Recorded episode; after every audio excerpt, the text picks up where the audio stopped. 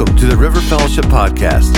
This week, lead pastor Daryl Anderson takes us to Isaiah 40, verses 28 through 31. This week, we learn that waiting rooms can be frustrating places to be, especially when you are in pain. Waiting on God can produce frustration as well. However, learning to wait on God with the proper perspective can be life changing. To learn more about River Fellowship in Amarillo, Texas, go to rfamarillo.org. Let me invite you to turn to Joshua chapter 40. I'm, I'm sorry, Isaiah, Isaiah chapter 40. I was thinking, John, we just finished our series in Joshua last week.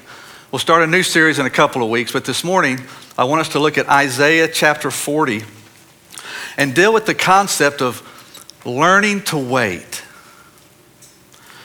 I say learning to wait because that speaks to me because I'm not very good at it. When I was 28, I blew out my knee for the first time playing basketball. tore my ACL, my MCL, my meniscus, fractured a bone. And I'd never had that kind of significant injury before. Well, I called my wife. I was at the church. I called my wife to see if she could come do something. She couldn't. She had two little preschool boys, so she had to try to get somebody to help her take care of the, the boys. So I had a friend there that took me to the emergency room. So I got checked in, you know, there at the little desk with the emergency room, and I'm thinking, I'm 28 years old, never been in the emergency room before, very naive, very young. I'm thinking as soon as I share with them what's going on, that they're going to rush me right back into the room, take care of me. After all, I'm in great pain, I'm in great need, I'm priority, and I need to be seen. So I was expecting, hey, let's roll in there. Those of you that have been in ER before understand that doesn't happen. They just said, take a seat, and we'll be there with you in a moment. So I took a seat, waited, and waited and waited and waited. And while I wait, I'm becoming more frustrated, more steamed. I'm hurting worse. What's really frustrating is there are only a couple of other people in the ER. It wasn't like it was packed, so I'm wondering what are they doing back there? I learned something about myself that morning. I hate emergency room waiting rooms.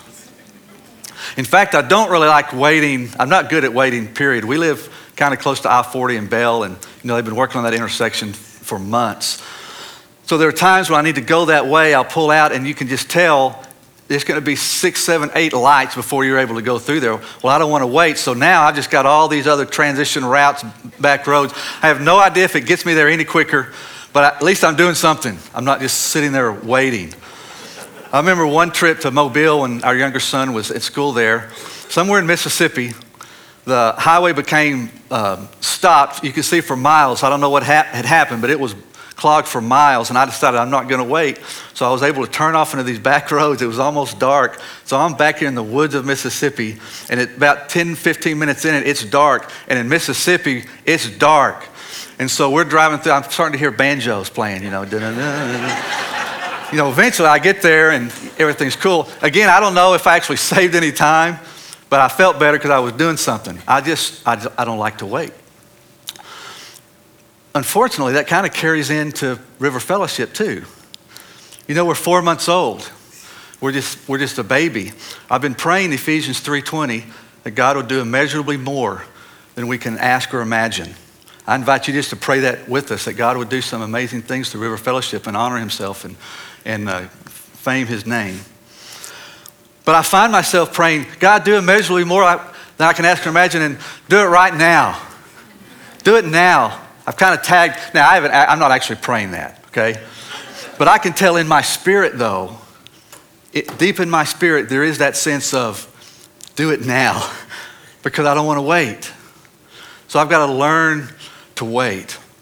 The deal with the spiritual life is waiting is part of the spiritual journey. Waiting is part of the spiritual experience. Waiting is part of the deal in our relationship with Christ and how we commune with God. Now, in Scripture, there are three, at least three very specific things that all of us as followers of Christ are waiting for. Romans 8 23 through 25 says that we are waiting eagerly for the redemption of our bodies. Now, that may speak more to the older generation than the younger. I just know myself, the older I get, the more I long for the redemption of my body. Titus 2:13 says we wait for the blessed hope, the glorious appearing in other words, we're waiting for the second coming of Jesus Christ. And because he's prolonged that some, it's easy for us to get um, out of focus, maybe lose that zeal, that passion. But, he's, but he is coming, and we are waiting for that and expecting that. In Revelation 6.10, it's a picture of heaven. The martyrs are in heaven, and they ask, How long until you judge the inhabitants, inhabitants of the earth and avenge our blood? And they are told to wait a little longer until the full number of those that will be killed is complete. It's an ominous passage, but it tells us that we're waiting. It's part of the deal to wait. So let me ask you do you ever find yourself waiting on God?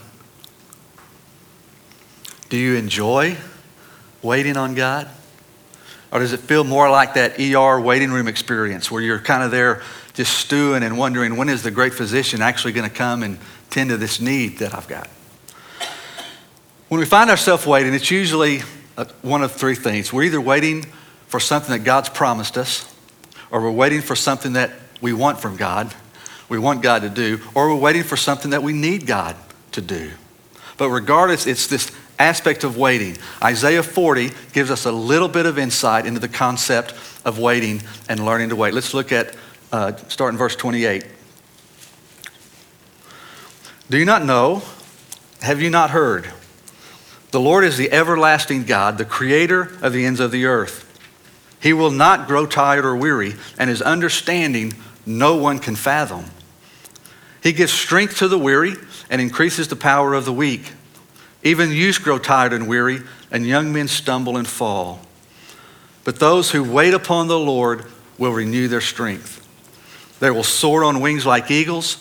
They will run and not grow weary, and they will walk and not faint. For some context, the Israelites have been enduring a long and grievous captivity in Babylon. And they know the only way they're going to be released from that captivity is if God comes through and does something miraculous for them. So they are calling out, they're crying out, God, come rescue us and deal with us. And so that's part of what they're saying is learning to wait. Now, this applies to us specifically when we are wanting God to do it. I'm just going to call it it this morning. When we're waiting, we're usually waiting for God to do it, whatever that it is, whether it's something He's promised us, something that we want, something that we need. Maybe sometimes we're waiting for an extended period for God to do whatever this it is, but that's what this passage is talking about. When we're waiting, what does that look like? What should be happening during the waiting? The word wait in verse 31 means to long for. It means to hope in. In fact, some of your translations may say those that hope in the Lord. But it involves activity, it involves expectation, it involves passion. But the key in the verse isn't just the act of waiting, the key is in whom we're waiting. It says, wait upon the Lord. So, what does that mean to wait upon the Lord? Well, I want to share three connotations with you this morning of what that looks like to wait upon the Lord. Three concepts, if you will uh, three comparisons, maybe what it is and what it isn't, what it looks like and what it doesn't look like. And here's the first one Wait upon the Lord is about awaiting, not waiting. It's awaiting, it's not waiting. One is passive and one is active. I'm sure this has happened to probably all of you at some point. It's happened to me on several occasions. You're called to deal with insurance or warranty company or IRS or somebody. And you get on the phone and they put you on hold. Well, now these days it's all you know automated, so you get some automated message. Um, all of our representatives are currently busy. Uh, we'll get to you at the appropriate time, et cetera. And some of them now have tagged on this. The expected wait time is 15 minutes, 32 minutes, an hour and a half, whatever. If you decide to wait, you have two options. You can wait passively or you can wait actively. Passively means you're just going to kind of stand here, you're just going to wait, and you're not going to do anything. You're just on the phone and you're just waiting. And when you do it passively, the longer you wait, the more you begin to stew, you get angry, you get heated, you get frustrated, you start to complain and gripe, and that just becomes this negative deal. Just it's awful. It's an awful experience. Or, which is what I've tried to do now, is be active. You just put the little speaker on and wait for them to come back, and while I'm waiting, I'll just do some other stuff. I'll work on the computer, I'll balance my checkbook, I'll go do chores, I'll do something else that really needs to be done while I'm waiting. So I'm productive and active, and things are really happening even in the midst of waiting. That's this concept here of awaiting. Waiting is idle and passive, But awaiting is active and productive. So waiting upon the Lord means that I'm going to continue to do what I know God's called me to do. I'm going to continue to do those things that Christ is deeming for me to do. I'm going to continue to pursue Christ and follow Christ and love Christ. I'm not just going to, to stop everything. In other words, I'm waiting for God to do it. So until God does it, I'm not doing another thing. I'm just going to sit here spiritually and wait until God does it. And when we do that, what happens is we become frustrated and angry. We start to complain and we wonder why God isn't doing whatever God's supposed to be doing. And this negative spirit takes place and takes over. So awaiting is different. Awaiting means I expect God to answer. I'm not sure when it's going to happen. So in the meantime, I'm going to continue to follow Christ and pursue Christ and not be discouraged. So take that one and let's put on top of that this second definition and aspect what it means to wait upon the Lord. And that is, it's about abiding and not biding. It's about abiding and not just biding. Heard the phrase, just biding time? Have you heard that phrase? Go up to somebody who's just kind of standing around, not doing anything. Say, hey, what are you doing? I'm just biding time. I'm just, just hanging out, just biding time. What that means is, I'm just kind of enduring I'm just kind of hanging out until this next opportunity, whatever I'm waiting for. If I'm expecting somebody to pick me up or whatever the issue is, I'm just kind of biding time until this next opportunity takes place. We can have that same mindset with Christ. We're just biding time, but it's not about biding, it's about abiding.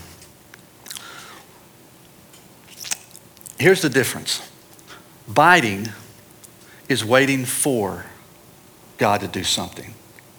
Abiding is waiting in God until it happens. Biding is seeking God's hand, but abiding is seeking God's face. Biding is desiring something from God, but abiding is simply desiring God. And there's a huge difference because the difference is while I'm waiting in that ER waiting room for God, I'm not going to become frustrated. I'm not just tolerating this time. I'm not just enduring this time until God does it. Rather, something very exciting is taking place in my spirit. As we abide in Him, God remains active in us. He remains active for us. He continues to work in us. He continues to work for us. And if we have the mindset of abiding, what happens is we begin to enjoy that time we begin to experience some things of God in that time. We begin to understand God a little bit better. We begin to realize who God is and what He's doing a little more intimately in that time. If we can learn that approach to waiting upon the Lord, God does some significant things in our spirit. He says here in verse 29, He says that He will give strength to the weary and He will increase the power of the weak. If we have a mindset of abiding rather than just, I'm just biding time till God does it, God can do some really cool things in our heart and in our life. Keep your finger in Isaiah 40. I invite you to flip over to Psalm 145. This gives us a little bit more insight or expounds a little bit on what can take place with this spirit of abiding when we learn to wait upon the Lord. Psalm 145, we pick it up in verse 14. Says, The Lord upholds those who fall and lifts up all who are bowed down. The eyes of all look to you, and you give them their food at the proper time. You open your hand and satisfy the desires of every living thing. Two significant realities take place in our life and in our spirit when we develop this aspect of learning to abide as we wait. The first, verse 14, tells us God upholds. God will uphold us. And that word has four very specific definitions, very specific word pictures. The first is it means to grab or to hold. And the word picture is if someone's about to fall over a cliff and somebody grabs that person right before they fall over the cliff and keep them from falling. That's the word picture. That when we're about to fall, God grabs us and He holds us and He will not let us fall. Second definition means to refresh. And this word picture is like a desert wanderer who is thirsty, dying of lack of water, and he finds the water, and so he's refreshing himself with the, the water. He strengthens, strengthens himself and is refreshed. That's the word picture. When we're dry spiritually, God will come with his spirit and he refreshes us and helps us regain our strength. The third definition means sustain. This is kind of the word picture of uh, maybe being on a, on a breathing machine, a respirator, ventilator, something that, that I don't have the strength yet to breathe on my own. So I have a machine that is going to sustain me until I'm strengthened and can breathe on my own. That's the word picture of this word. That in those days when we are so weak and we are so uh, distraught, God will sustain us until we have built the strength back up once again. The fourth definition means to brace. This is a word picture of a maybe a little tree that here in this West Texas 60 mile an hour winds, that tree can just break and bend, that we can brace it. You get a rod and you tie it and you brace that tree up. And so now the tree has the strength of that brace. That's the other word picture. In other words, when it says God upholds us, it means that He holds us, He refreshes us, He sustains us, He braces us, He meets us right where we are, and then He helps move us to where we need to be. In practical application, that means when we're discouraged, He'll encourage us. When we're depressed, He will become our delight. When we're broken, He'll mend us. When we're wayward, He will lovingly and gently redirect us. When we're in danger, He'll rescue us. When we're weary, He'll energize us. He takes us and He upholds us. He will not let us fall, and He will bring us to the place of strength once again if we will use that time to abide in Him. But verse 16 gives us a, second thing that God does. It says that He satisfies. It's a beautiful word picture. It says He opens His hand and satisfies us with good things. Here's the image in my mind God holds in His hand everything that He is and everything that He has. All of His goodness, His mercy, His grace, His power, every, everything, every good gift comes from the Father. So He has everything in His hand, and so He opens his hand and he satisfies us with every good thing, with all that he is and all that he has. That word means to fill to overflowing, to satiate. In other words, if it's a cup that you're pouring, once it gets full, he just keeps pouring. It's filled to overflowing. It literally means to bring to complete contentment. What happens in that time is we begin to realize I don't really need anything else. I don't need anyone else. I'm becoming content in Him. In other words, I've been waiting for it, for God's response, but now I'm beginning to realize I don't really need a solution. I don't need the response. I don't need this issue resolved or this problem solved. What I needed was God. And while I was waiting for God to do it, God did it. David says it best in Psalm 17 15. When I awake, I will be satisfied with seeing your likeness. His satisfaction came from this abiding and this intimacy with God. Now, take both of these now. It's about awaiting, it's about abiding, and let's pile on a third connotation. Third, to wait upon the Lord is all about timing and not time. It's timing, it's not about time. The issue is often there is a period of time between our request and God's response. Not always, but most of the time when we're wanting God to do it and we're asking Him to do it, generally there's a, a distance of time between that request and God's response. And that time is the ER waiting room.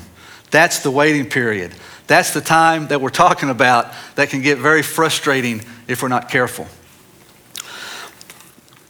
When I was in youth ministry, it seemed like every year at youth camp, uh, we had a, what we called then a talent show. Thursday night, kids would come in to be a talent show. After a few years, we quit calling it a talent show and call it a non-talent show because it was full. There was no talent. It was the stupidest stuff you've ever seen in your life. But it seemed like every year this skit would be done. Those of you that hung out at youth camps, you've seen this, so don't spoil it. But it was the same skit every, every year. Some, some group would do the skit. You'd have about five or six people in chairs in a line, and they're all sitting just like this. So the first person would look at the second person and say, Is it time yet? Second person would look at the third person, Is it time yet? Third or fourth, Is it time yet? Go all the way to the end. The last person would look at his watch and say, Nope, it's not time yet. So it'd come all the way back. Nope, nope, nope. Come back to the first person. So then they just sit there, just look stupid for five minutes. Then they say again, Is it time yet? go back down the line. Nope, come back down the line. They do that four or five times. Finally, this person say, Is it time yet? Is it time? You go to the end, and finally the person would say, Yep, it's time. Yep, it's time, it's time. So once it gets back to the first person, all at the same time, everybody just went, changed their legs. And that was a skit. Is that not the dumbest thing you've ever seen? And you would think one year that might be a, oh, okay, that's funny. But the sixth year in a row is not funny. It's an awful skit, but it's a great application for what we're talking about. Because if we're not careful, when we are in the waiting period with God, we're waiting for Him to do something, we can get very antsy and we keep saying, God, is it time yet? Is it time yet? God, is it time yet? And what happens is we begin to focus on the time. We, that puts the focus on ourselves. That puts the focus on our issue and our situation. And it just begins to build this negative dynamic in our heart and in our spirit of trying to figure out God, is it time yet? And if we're not careful, something very subtle can take over in us. We can begin to think that God exists for us. And God, I expect you to do what I want you to do, how I want you to do it, when I want you to do it. And in reality, just the opposite is true. God does not exist for us. We exist for Him to do what He wants us to do, how He wants us to do it, when He wants us to do it. He's the focus, He's in charge. It's all about His timing. It doesn't matter what time we think it is. And if we think, God, it's time, because what happens, if God doesn't do it in the time we think it ought to happen, that's when we become angry. That's when we complain. That's when we begin to blame God and think, God, something's wrong with you. What are you doing? And it starts to mess up our relationship. We have to think timing, not time. Because when we think time, it messes us up. Remember the story of Abraham? He was given a promise of God. He's going to be the father of nations. He's going to have a son. He's going to have an heir. The only problem with that is there was 13 years between that promise and the, the vision and coming to pass.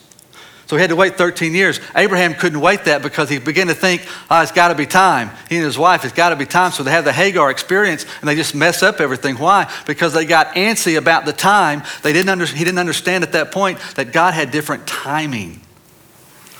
Jesus was just the opposite. He understood timing. Remember the wedding when they ran out of wines? And so the mother of Jesus comes to Jesus and says, Hey, do something about this. Jesus' first response was, My time's not yet come. It's not the right timing. There was another instance where the crowd wants to kill Jesus, but the scripture says it wasn't time yet. It wasn't the right timing toward the end, when Jesus realizes that the timing is now and, and he's going to die on the cross, he began to tell his disciples, My time has come. Jesus understood the difference between time and timing. God's on a different timetable than we are, but his timing is perfect. And we get messed up when we think about, I think it's time versus waiting for God's timing. Because God's timing is perfect. Learning to wait upon the Lord means we begin to submit to the timing of God. Isaiah 8:17 says, "I will wait for the Lord. I will put my trust in him." I may want God to do it, but I can wait because he's in charge and I trust him and I know he knows what he's doing. So that's what waiting upon the Lord is it's awaiting, it's abiding, and it's about timing. So, what's the result? If we can learn uh, to wait, if we can increase our ability to wait, what's, what, what happens to us? Well, he tells us there in that passage those that wait upon the Lord, what? Will renew their strength. The result is renewal. At the core, it means to change or to alter, but really what that word means, it means to revive. It means to cause to flourish again. When you become dry, weak, whatever, it's caused to flourish. He will cause us to flourish again. He will revive our spirit. And then he gives us a descriptive of what that looks like. We will walk and not faint. We'll run and not grow weary. And we will soar on wings like eagles. A couple of weeks ago, we talked about the refuge and how God would be a refuge, and it was an illustration of a bird and his wings. I told you then, I don't know much about birds. I still don't know much about birds. But I did discover that there are basically four types of birds when it comes to flying or their ability to fly or how they fly. The first are the non flyers, they can't fly emu, ostrich. The second are those that flap, they're flappers. Typically, little birds, sparrows, whatever, they can fly, but they have to really flap and really work hard to fly. The third are those that glide. These are little larger birds their wings are bigger and stronger. They're able to kind of ride the, you know, the, the air and the wind. They can glide. The fourth are those that soar. And the eagle is the highest, greatest, strongest of all those that soar. It's interesting to me that this passage does not say you'll be renewed and you will mount up with wings of emus. or you'll mount up with wings as little sparrows. You'll be able to fly, but boy, you're going to have to work hard. You will mount up and you will soar on wings like eagles. He will revive you. He will cause you to flourish. He will strengthen you. He will help you regain that strength and that power. The song says it strength will rise as we wait upon the Lord. So here's the big question How do I know if I'm learning to wait? How do I know? When you can experience joy and peace and contentment, even in the waiting, you're learning to wait. When the response becomes less important, when you no longer need God to do it, you're learning to wait. When you realize that what you really needed, God did in the waiting. While you're abiding in Him, when you realize that your greatest satisfaction is in Him, not in anything you want Him to do for you, that's how you know that you're learning to wait. And the great news is those that wait upon the Lord will renew their strength. They will walk and not faint. They will run and not grow weary. They will soar on wings like eagles. So this morning, if you are in the waiting room, if you find yourself in the ER waiting room waiting for God to do it, just abide in Him and let Him uphold you. Let Him satisfy you and see what He does in you, even in the midst of the waiting. Would you bow with me?